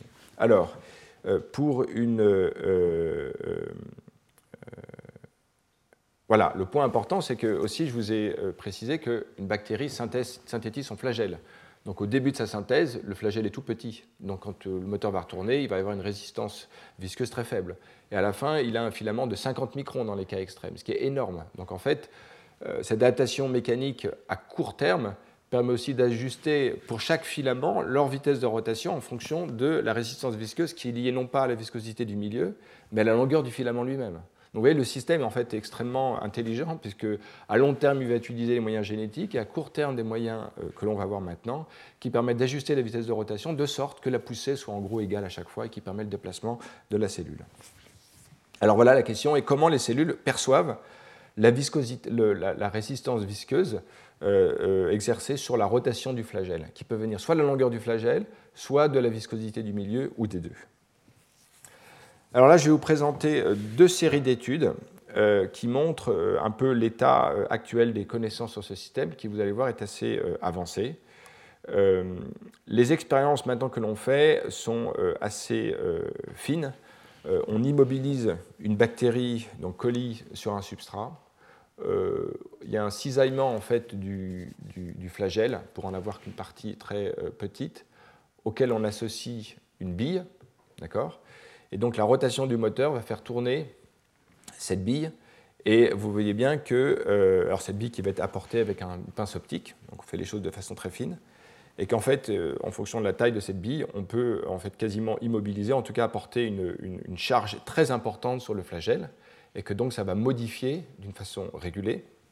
Voilà le premier niveau d'analyse, la, rotation. Et on va voir comment cela affecte la rotation du flagelle et le couple moteur du flagelle. Alors le cycle d'expérience est le suivant. On a ici la vitesse de rotation en Hertz et on a l'expérience au cours du temps. Dès lors que l'on apporte en fait cette bille, vous voyez qu'il y a une chute très rapide de la rotation qui passe en gros de 300 Hertz, qui est la vitesse de référence, euh, à euh, une, vitesse qui est euh, pas nulle, mais quand même très fortement réduite. Et ce qui est intéressant, c'est que le système après va s'adapter euh, avec un incrément de vitesse de rotation qui n'est pas sans rappeler ce que vous avez montré initialement, mais dans un contexte tout à fait différent. Hein. Là où on apporte une charge, on voit la réponse du système. Une autre façon de voir les choses, c'est de considérer maintenant le couple en fonction de la vitesse de rotation. Donc là, on est dans la configuration initiale, comme ici, où en fait le couple tourne sans charge qui s'y oppose fortement on apporte la bille, il y a une chute très rapide de la vitesse de rotation.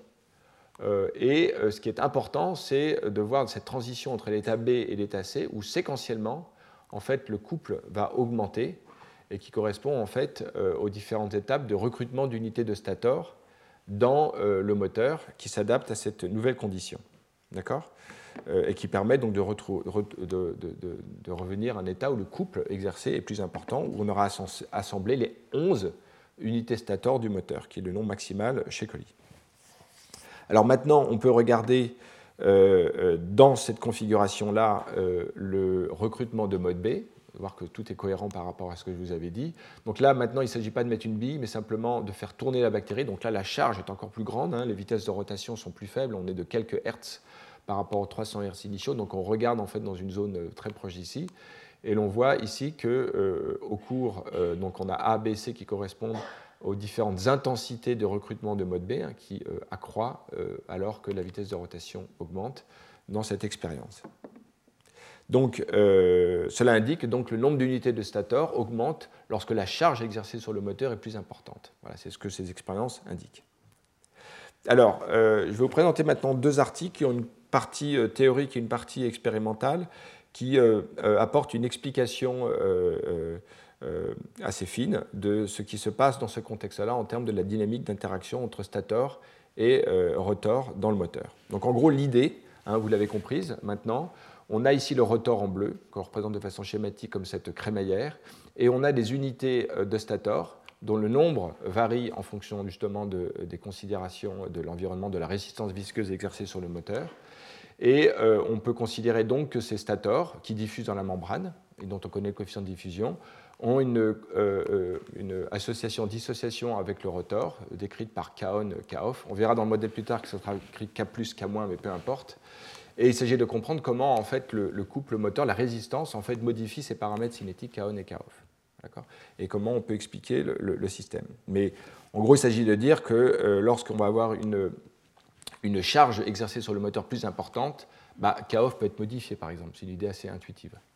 Euh, c'est quelque chose qui est associé par exemple, au modèle du catch bond dans notre contexte d'adhésion. C'est en gros la même idée. Hein.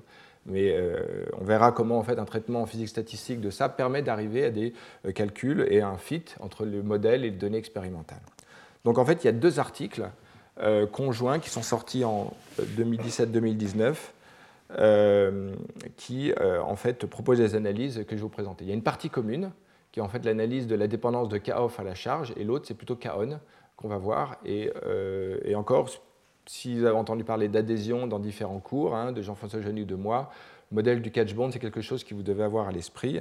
L'idée, c'est que l'association, les, constantes d'association-dissociation peuvent en fait être influencées par la force. Alors, le dispositif expérimental, maintenant vous le connaissez, hein, on peut euh, donc faire... Euh, euh, ici, les expériences sont faites de façon encore plus fine, parce que là, maintenant, de deux façons différentes, soit en utilisant un, champ, des pinces magnétiques, on peut donc associer une bille au flagelle et apporter en fait un, champ magnétique circulaire qui va en fait apporter un couple, positif ou négatif, qui va diminuer la charge sur le moteur si l'on va dans le même sens de rotation que le moteur, ou au contraire l'augmenter si on va dans l'autre sens.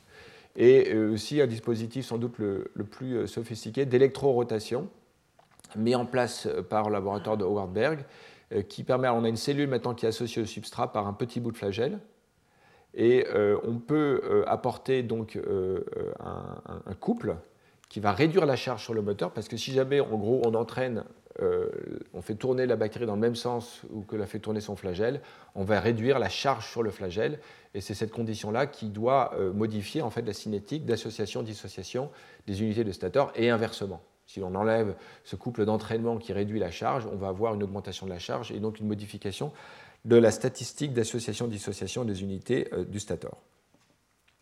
Alors, par exemple, dans les expériences de, donc, de Wadwa et al dans laboratoire de Wattberg, euh, il, euh, par électrorotation, lorsqu'ils euh, apportent un, lorsqu'ils mettent en marche le système, le couple, est, le, couple appliqué est donc en marche, mais il est dans le même sens que la rotation, donc on va, réduire le, le, torque que ressent le, moteur et, donc il va y avoir une baisse il va y avoir une augmentation de la vitesse de rotation. Et inversement, lorsque le dispositif n'est plus en marche, la bactérie est seule pour mettre en place la rotation de ce flagelle contre euh, le. En fait, il s'agit de faire, tourner ici la bactérie entière, et donc euh, la vitesse de rotation va chuter, et petit à petit, le système va s'adapter en apportant de nouvelles unités de stator. Donc ici, on a recrutement de nouvelles unités de stator, et là, leur baisse dans les deux conditions où le système a une charge euh, plus importante ou moins importante. Alors, euh, ce qui est intéressant, donc, pour mesurer la vitesse de rotation, en fait, il y a en gros une phase d'entraînement ou de charge qui dure 8 secondes, puis on met le système off et on voit la vitesse de rotation. Et on le fait plusieurs fois séquentiellement. Et donc on voit ici effectivement la, la vitesse de rotation qui baisse alors que l'on, euh, euh, la, charge, euh, la charge est réduite et après le système se remet en place après. Alors ici on a l'évolution de la réponse du système où on voit le nombre converti ici en termes de à la vitesse aux incréments de réduction de vitesse, on peut associer un, un, incrément de. pardon, c'est la vitesse de rotation. Ici, l'incrément de recrutement des sous-unités de stator, comme on l'a vu. Et donc ici, on a, euh, en fonction de la vitesse que l'on apporte au flagelle, 300 Hz, en gros, ça veut dire qu'il n'y a quasiment plus de charge sur le flagelle parce qu'on l'entraîne à la même vitesse où il tourne tout seul. Donc à ce moment-là, euh, on a une baisse rapide du nombre d'unités de stator parce qu'il n'y a plus besoin d'en avoir beaucoup d'unités motrices pour faire tourner le flagelle vu qu'on a réduit la charge considérablement sur le moteur. Alors maintenant, ce que l'on va considérer dans ce modèle cinétique, c'est le nombre euh, d'unités de, stator, petit n, lié au moteur à l'instant t. Et l'on va considérer euh, la, la constante d'association K, dissociation K- euh, avec le moteur. Et euh, donc on part de cette équation maîtresse qui décrit en fait l'évolution du système pour décrire donc la variation de ce nombre d'unités de stator associées au moteur de laquelle on dérive donc euh, l'évolution du nombre moyen de ces sous-unités. Et on peut directement euh, considérer maintenant à l'état stationnaire, hein, où cette quantité est nulle, euh, la fraction d'unités à l'état stationnaire par rapport au nombre total grand N. D'accord? Et bah, cela en fait s'écrit comme 1 sur 1 sur K, K sur K, qui donc, correspond à la constante de dissociation du système. Euh, la résolution de l'équation donne donc une relaxation en fait exponentielle avec un temps de relaxation qui est 1 sur k- sur k+. Donc ça, ce sont des choses tout à fait euh, euh, normales. Mais le point qui est intéressant, c'est maintenant de considérer ce que, comment les données expérimentales peuvent comprendre l'évolution de ce système en termes d'évolution de la constante de dissociation. en fait, le temps de relaxation ici est égal à 1 sur k- sur k+. Or, les euh, euh, données euh, expérimentales que l'on a ici synthétisées, où l'on augmente progressivement la vitesse de la, viscosité du milieu, donc dans laquelle on a une augmentation du couple sur le moteur et l'augmentation du nombre de sous-unités grand N. Donc à partir de là, on peut en déduire que ce qui varie au cours de cette, expérience, c'est que KD en fait décroît en fonction de la charge. Et comme KD s'écrit comme K- sur K+, d'accord si KD décroît, ça peut être par exemple associé à une baisse de K-, qui est typiquement le modèle du fait que la dissociation en fait est plus lente dès lors qu'il y a une charge sur le moteur. D'accord? Et euh, euh, à partir de données expérimentales de ce modèle, de ce modèle les auteurs montrent effectivement que euh, eux, ils ne voient pas d'évolution de K-on, mais par contre une décroissance progressive de K-off en fonction de la charge exercée sur le moteur. Donc voilà un premier modèle qui permet, dans lequel les données expérimentales collent bien avec l'idée qu'il y a une dépendance de K-off avec la charge exercée sur lui. Alors, L'autre papier euh, arrive euh, au même résultat, mais il ajoute euh, un autre élément qui est une, dépendance du on rate. En fait, l'argument est le suivant. On a une sous-unité qui diffuse, qui va s'associer avec un moteur qui tourne, D'accord Et en fait, on va essayer de déterminer, si K-on, qui était considéré comme une constante précédemment, ici va être ou non une constante. En fait, on va voir qu'il est variable parce que la vitesse de rotation du moteur va rendre plus improbable l'association au moteur, Il va falloir un temps de succès de cette association.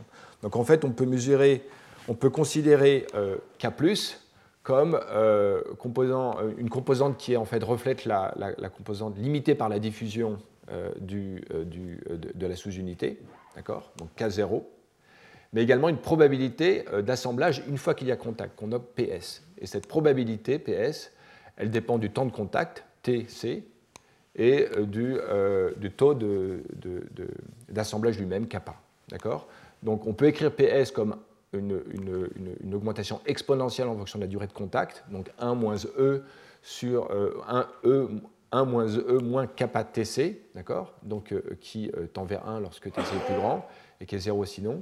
Et donc on peut réécrire K comme K0, la composante qui reflète euh, l'effet de la diffusion, et puis cet euh, élément qui dépend de la, vitesse d'association. Alors ce qui est intéressant, c'est que le, le, temps de contact est inversement proportionnel à la vitesse de rotation du moteur. On voit bien donc, euh, grand F, on a donc une expression de K, qui, de façon explicite, prend en compte la vitesse de rotation du moteur. Et donc, qui permet de voir qu'à ce moment-là, euh, ce n'est pas simplement K-off qui va être dépendant, varier en fonction de la charge, mais la vitesse de rotation du moteur qui est inversement proportionnelle à la charge elle-même est euh, dépendante, euh, influe sur K+. Donc vous voyez que K+, et K-, les constantes d'association-dissociation vont avoir une, une, dépendance différente à la vitesse de rotation pour l'un et puis à la charge de l'autre.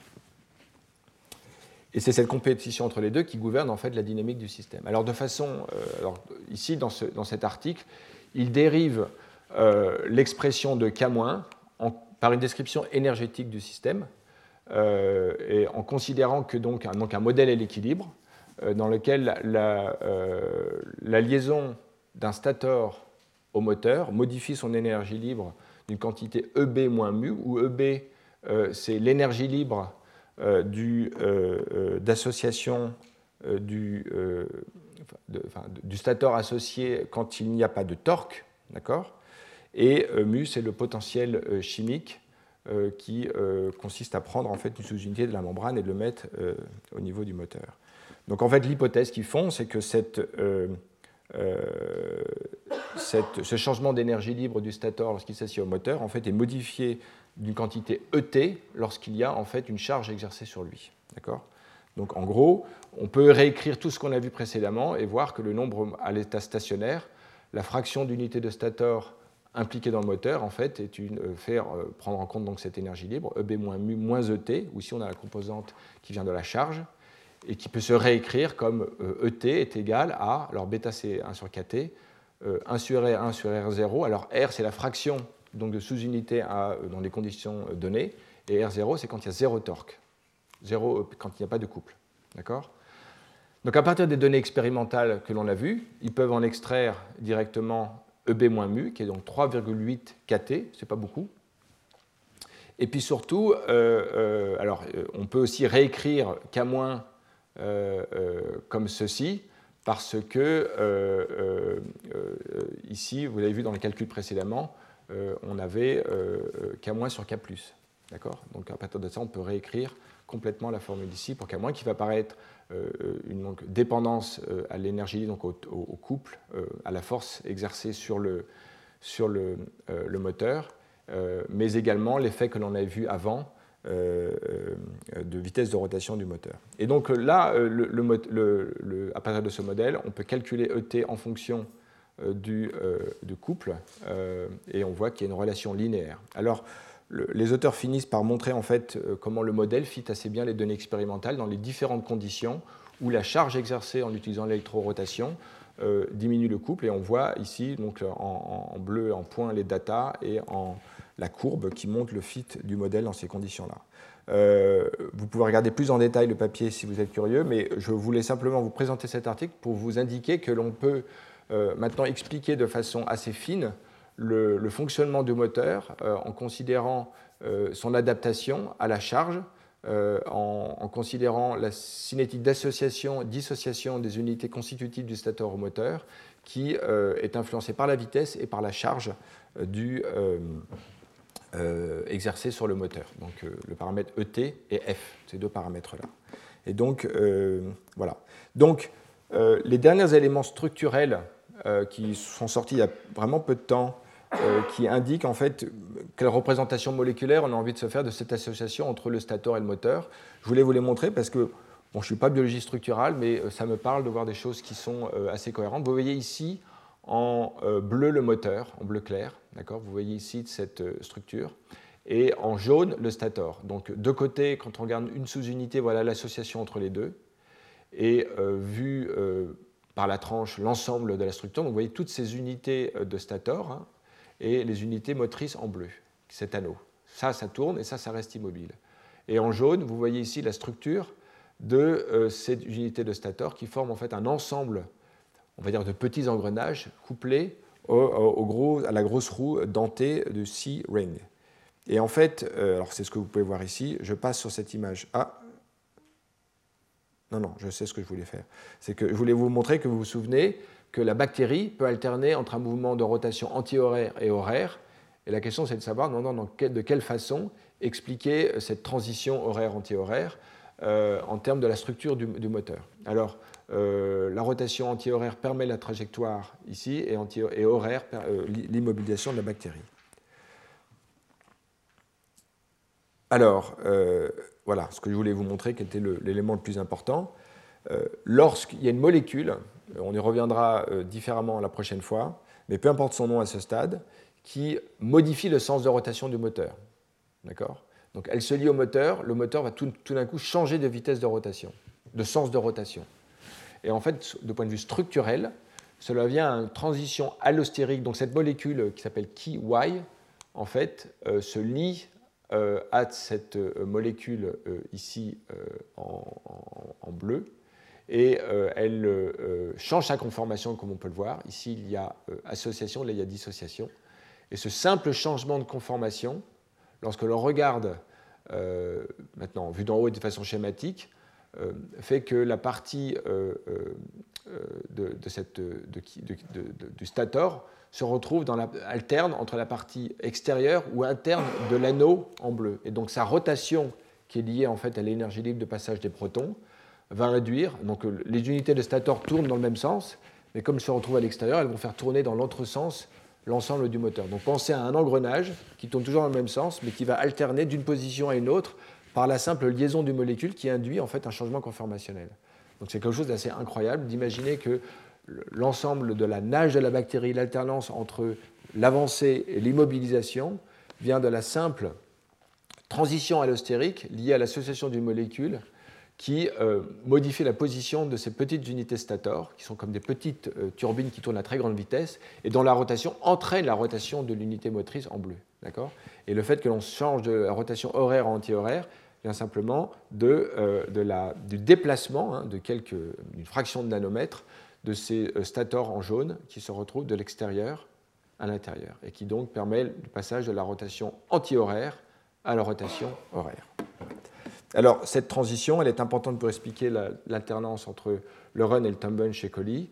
Et vous avez parlé dans les cours précédemment aussi à un moment de spiroquette, qui ont donc les mêmes flagelles, les mêmes unités motrices. Ils ne sont pas extérieurs à la cellule permettant sa nage, mais ils sont à l'intérieur de la bactérie.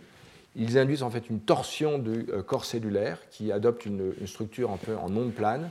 Et la rotation des moteurs induit la rotation de l'ensemble de la cellule qui permet son déplacement comme une torpille dans un milieu visqueux, une matrice extracellulaire. Il s'agit ici de parasites, hein, euh, qui sont, enfin de bactéries euh, qui sont associées à des pathologies, euh, syphilis et autres.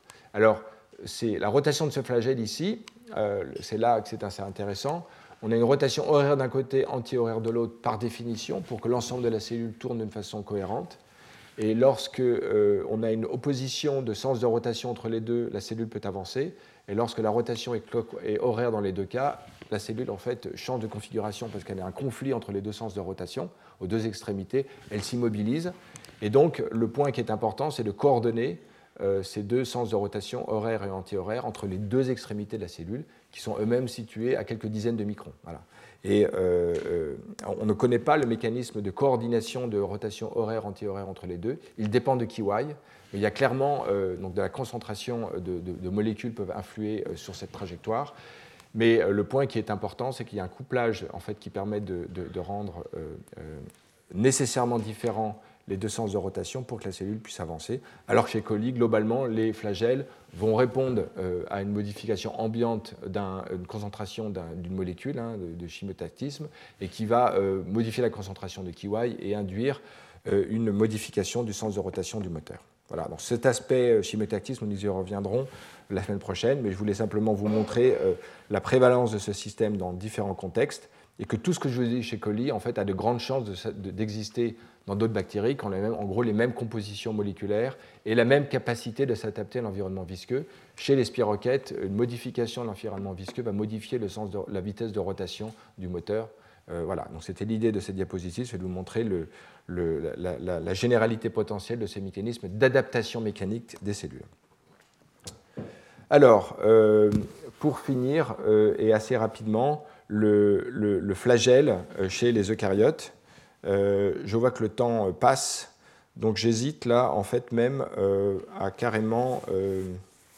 ça me pose un petit peu un problème, mais je vais peut-être arrêter là, parce que ça fait déjà une heure et demie et je pense que le, temps est bien. Mais euh, je, oui, je pense que je vais arrêter là, puis je me débrouillerai pour, pour finir l'organisation de mes cours. Sauf si jamais vous êtes prêts à rester encore un quart d'heure. À main levée rapide. Oui, oui, oui, oui. Bon, je m'engage à finir en un quart d'heure. D'accord? Donc en gros, et si vous devez partir, n'hésitez pas. Alors le, point qui est important, c'est que donc, le, battement du cil chez les, euh, euh, chez le, dans le flagelle vient donc d'une ondulation, comme on peut le voir sur ce film. Euh, le flagelle a donc une structure que l'on a déjà vue, donc je ne vais pas revenir dessus, avec des axonèmes qui comportent un certain nombre de microtubules. La courbure en fait des axonèmes euh, vient euh, non pas d'une contraction de, son bord interne, mais en fait d'un glissement entre les axonèmes qui sont situés dans la partie des microtubules, dans la partie extérieure et interne du, cil. Et euh, donc c'est ce que l'on peut voir ici. Hein, la, structure d'un axonème comprend des doublets de microtubules, lesquels peuvent bouger les uns par rapport aux autres au glissement en utilisant l'hydrolyse d'ATP qui fait se déplacer des moteurs euh, de dinéine, représentés ici en bleu. Étant donné qu'il y a des molécules de cross-link entre les différents microtubules, cette euh, force exercée par les moteurs de dinéine qui veulent glisser les uns par rapport à l'autre génère en fait une courbure du microtubule, du, doublet dans le sens que l'on peut voir. Alors, euh, l'ordre de grandeur, hein, c'est à peu près 10 puissance 5 ATP pour 10 nanomètres de déformation. Alors, dans le cas de la rotation de, euh, la courbure de ces euh, cils, on voit en fait que le point important, c'est que la partie externe et interne de, de, ces cils doivent être en opposition d'activité parce qu'elles jouent un rôle en compétition les uns avec les autres pour la courbure du cil. Euh, si jamais euh, cette partie-là en fait euh, n'est pas coordonnée à l'activité dans la partie, on va dire ventrale, hein, dans cette diapositive, en bleu, à ce moment-là, on aurait un conflit entre les deux, et donc le, cil ne pourrait pas se courber. Donc il y a une, coordination entre ces deux activités, et qui, étant donné la vitesse en fait d'oscillation et de, battement des cils, hein, de l'ordre de 100 Hz, nécessite en fait un couplage mécanique. Alors, différents types de couplage mécanique sont considérés dans cet article. Hein. Je vous, euh, simplement vous invite à le regarder plus en détail. Mais le premier, en fait, considère euh, l'idée que l'association entre les, euh, les, dinéines et les moteurs, en fait, sont de nature slip, c'est-à-dire qu'elles peuvent glisser au-delà d'une certaine force seuil, qui vont faire se glisser, déraper les deux structures. L'autre élément, l'autre modèle considéré, donc est l'inverse du catch bond dont je vous ai parlé tout à l'heure, hein, l'idée au contraire qu'au-delà d'un certain seuil, il y a une dissociation qui se produit. L'autre modèle considéré, c'est le modèle où c'est la courbure en fait qui est importante. Euh, la différence de courbure entre les deux euh, structures, les deux, les deux, pôles, en fait, euh, induit en fait un détachement d'un côté et, non de l'autre. Et le troisième, c'est la contribution des forces normales en fait entre les deux microtubules. Alors ce modèle très approfondi considère ces différents types de modèles. Leurs données expérimentales ne fit vraiment qu'avec le modèle euh, euh, où c'est la, courbure en fait, qui joue un rôle important, et même plus précisément, c'est la variation de la courbure qui corrèle le mieux avec, euh, comme élément en fait, déterminant dans, la, dans la, déformation du cil. Donc vous voyez ici une datation mécanique. Je ne rentre pas dans les détails parce que j'en aurais vraiment absolument pas le temps, mais simplement de voir que l'on peut considérer des éléments géométriques, la courbure ici, comme élément qui permet de coupler ces deux pôles des cellules. Alors euh, là, on voit un cil tout seul, comme dans un spermatozoïde. Hein, c'est un modèle très prépondérant d'analyse. Mais maintenant, beaucoup d'organismes, notamment euh, ces ciliés dont je vous ai parlé à plusieurs reprises, euh, présentent de nombreux cils à la surface qui leur font se déplacer dans l'environnement d'une façon assez complexe. et vous voyez ici dans cette image au centre euh, une, projection temporelle du déplacement de billes dans le milieu qui peut voir en fait les, vortex, les écoulements du fluide remarquables, qui eux-mêmes procèdent en fait du battement coordonné de ces différents styles. Euh, c'est juste pour vous euh, élargir un tout petit peu le contexte. Ces, écoulements de fluide permettent à la fois la nutrition de l'organisme, mais également son déplacement suivant le contexte. Voilà. Donc simplement de voir qu'il y a aussi un aspect collectif qui existe. Et vous voyez ici ce film qui montre ces vidéomicroscopies assez remarquables d'écoulement du fluide euh, induit par euh, le battement de cils euh, et leur coordination spatiale et temporelle. Alors je finis rapidement avec une histoire qui est assez remarquable. On a beaucoup parlé de l'importance de flagelles pour pouvoir se déplacer, ou de cils hein, ou de structures hélicoïdales. Il se trouve qu'il y a une bactérie, Synechococcus, qui a un déplacement extrêmement rapide, hein, de l'ordre de 25 microns par seconde, qui est euh, donc euh, pas du tout négligeable. Or, ces bactéries se déplacent. Or, l'observation fine, vous voyez ici à droite un film hein, du laboratoire de Howard Berg, l'observation fine de ces cellules indique qu'elles n'ont pas de flagelle.